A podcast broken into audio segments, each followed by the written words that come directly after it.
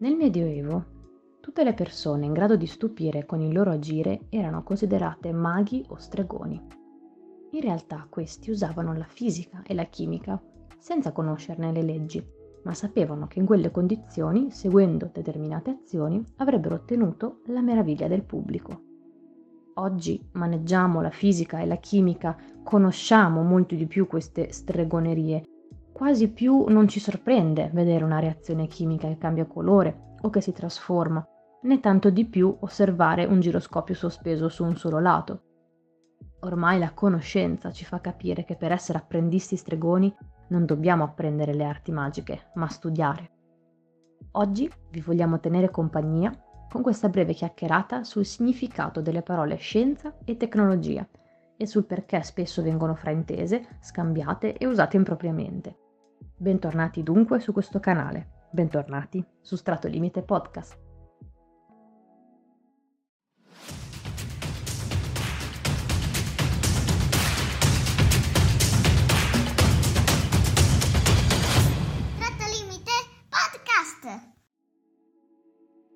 Dicevamo quindi che nel Medioevo e anche prima ovviamente, pensiamo ai greci, agli egizi e a tutte le grandi civiltà del passato, pur essendoci stati tantissimi geni curiosi di scoprire le regole che governano il mondo, alcuni esempi sono ovviamente Aristotele, Pitagora, Leonardo da Vinci, Archimede, non possiamo però parlare di veri e propri scienziati, perché l'umanità non aveva ancora sviluppato il cosiddetto metodo scientifico.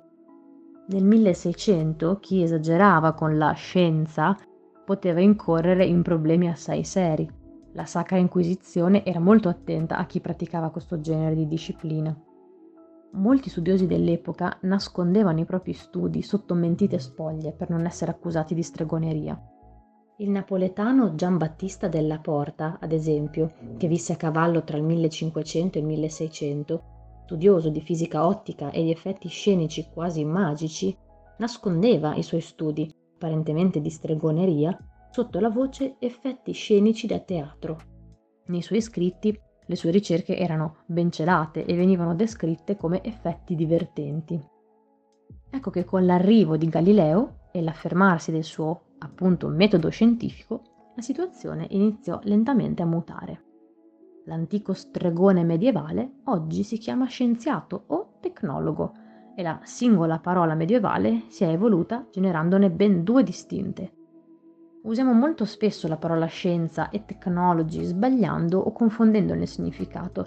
Capita spesso di sentir dare dello scienziato ad un inventore. Le due parole hanno un significato invece ben distinto e indicano obiettivi e processi molto diversi tra loro. Ma vediamo di capire meglio chi sono queste due persone, lo scienziato e il tecnologo, che appartengono al mondo della meraviglia. Semplificando, possiamo dire che lo scienziato intanto ha come obiettivo capire come funziona il mondo, un processo naturale, e in che modo questo avviene. Osservando attentamente il fenomeno, che non sempre è facilmente visibile a causa della distanza o delle dimensioni o dalla frequenza di avvenimento, poi avanza delle teorie e costruisce un modello che ne descrive un possibile funzionamento. Sulle informazioni raccolte e sul modello elaborato progetta uno o più esperimenti che hanno l'obiettivo di verificare l'ipotesi espressa nel modello. Molto spesso gli esperimenti sono complessi e richiedono ingenti somme di denaro e quantità di tempo per essere messi in opera. Il risultato dell'esperimento confermerà o no la valenza del modello.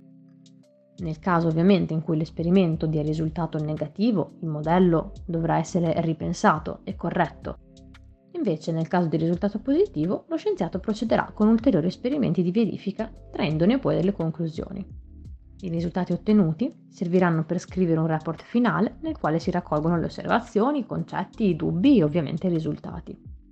Questo report prenderà il nome di pubblicazione, in seguito alla revisione dei risultati da parte di una commissione terza. Questa parte è importantissima questo è il metodo scientifico e per essere considerato tale deve seguire tutti questi passaggi, nessuno escluso, altrimenti si corre il rischio di passare per ciarlatani o imbroglioni o, nella migliore delle ipotesi, per persone poco serie. Diverso invece è l'approccio del tecnologo, il cui obiettivo non è tanto osservare come funziona il mondo e capirlo, ma di ottenere un oggetto che svolga un compito ben preciso, e serva di solito a semplificare la vita o il lavoro di chi se ne dovrà servire. Il tecnologo non si chiede come funziona il mondo nel dettaglio, ma piuttosto come i parametri che lo caratterizzano agiscono sul risultato finale che vuole ottenere. Un esempio molto banale potrebbe ad esempio riguardare il fuoco. Il tecnologo non si chiede quale sia il suo funzionamento a livello chimico, o perlomeno questo non è il suo principale obiettivo, ma piuttosto come poter sfruttare il fuoco, ad esempio per scaldare, o come può variare i parametri e le dimensioni del focolare e del camino per migliorarne il rendimento e via così. La domanda chiave che si pone un tecnologo non è come funziona, ma piuttosto come poterlo sfruttare a proprio vantaggio per ottenere il prodotto migliore. Il processo che deve percorrere un tecnologo è assai diverso da quello percorso dallo scienziato per arrivare all'obiettivo. In questo caso il primo passo è riconoscere le necessità per poi pensare come soddisfarla o identificare un problema e trovare una soluzione. Si passa poi alla difficile fase di progetto, di pianificazione, di prototipazione, di verifica ed infine, se questo ha avuto esito negativo, si rivede il progetto, altrimenti si procede alla produzione o alla costruzione dell'oggetto. In entrambi i casi, comunque, sia l'esperimento per lo scienziato che il prototipo per il tecnologo sono attività che, come abbiamo già detto, necessitano di investimenti in termini di soldi e tempo e quindi è importante valutarli bene prima di procedere. E tu che sei all'ascolto? Ti senti più mago, scienziato, tecnologo o nessuno di questi? Adesso, guardando ai grandi del passato, possiamo dire con sicurezza che geni come Newton, Einstein, Fermi erano senza ombra di dubbio scienziati, mentre Marconi, Tesla o Watt, dal canto loro, erano tecnologi. In ogni modo, scienza e tecnologia sono due discipline impossibili da considerare completamente disgiunte. Viaggiano sempre insieme, mano nella mano, completandosi l'un l'altra, per la loro natura comune di magia e meraviglia, che testano sia in chi osserva da esterno e sia in chi ha fatto della scienza e la tecnologia la propria ragione di vita. Speriamo che questa puntata vi sia piaciuta. Vi salutiamo e arrivederci alla prossima.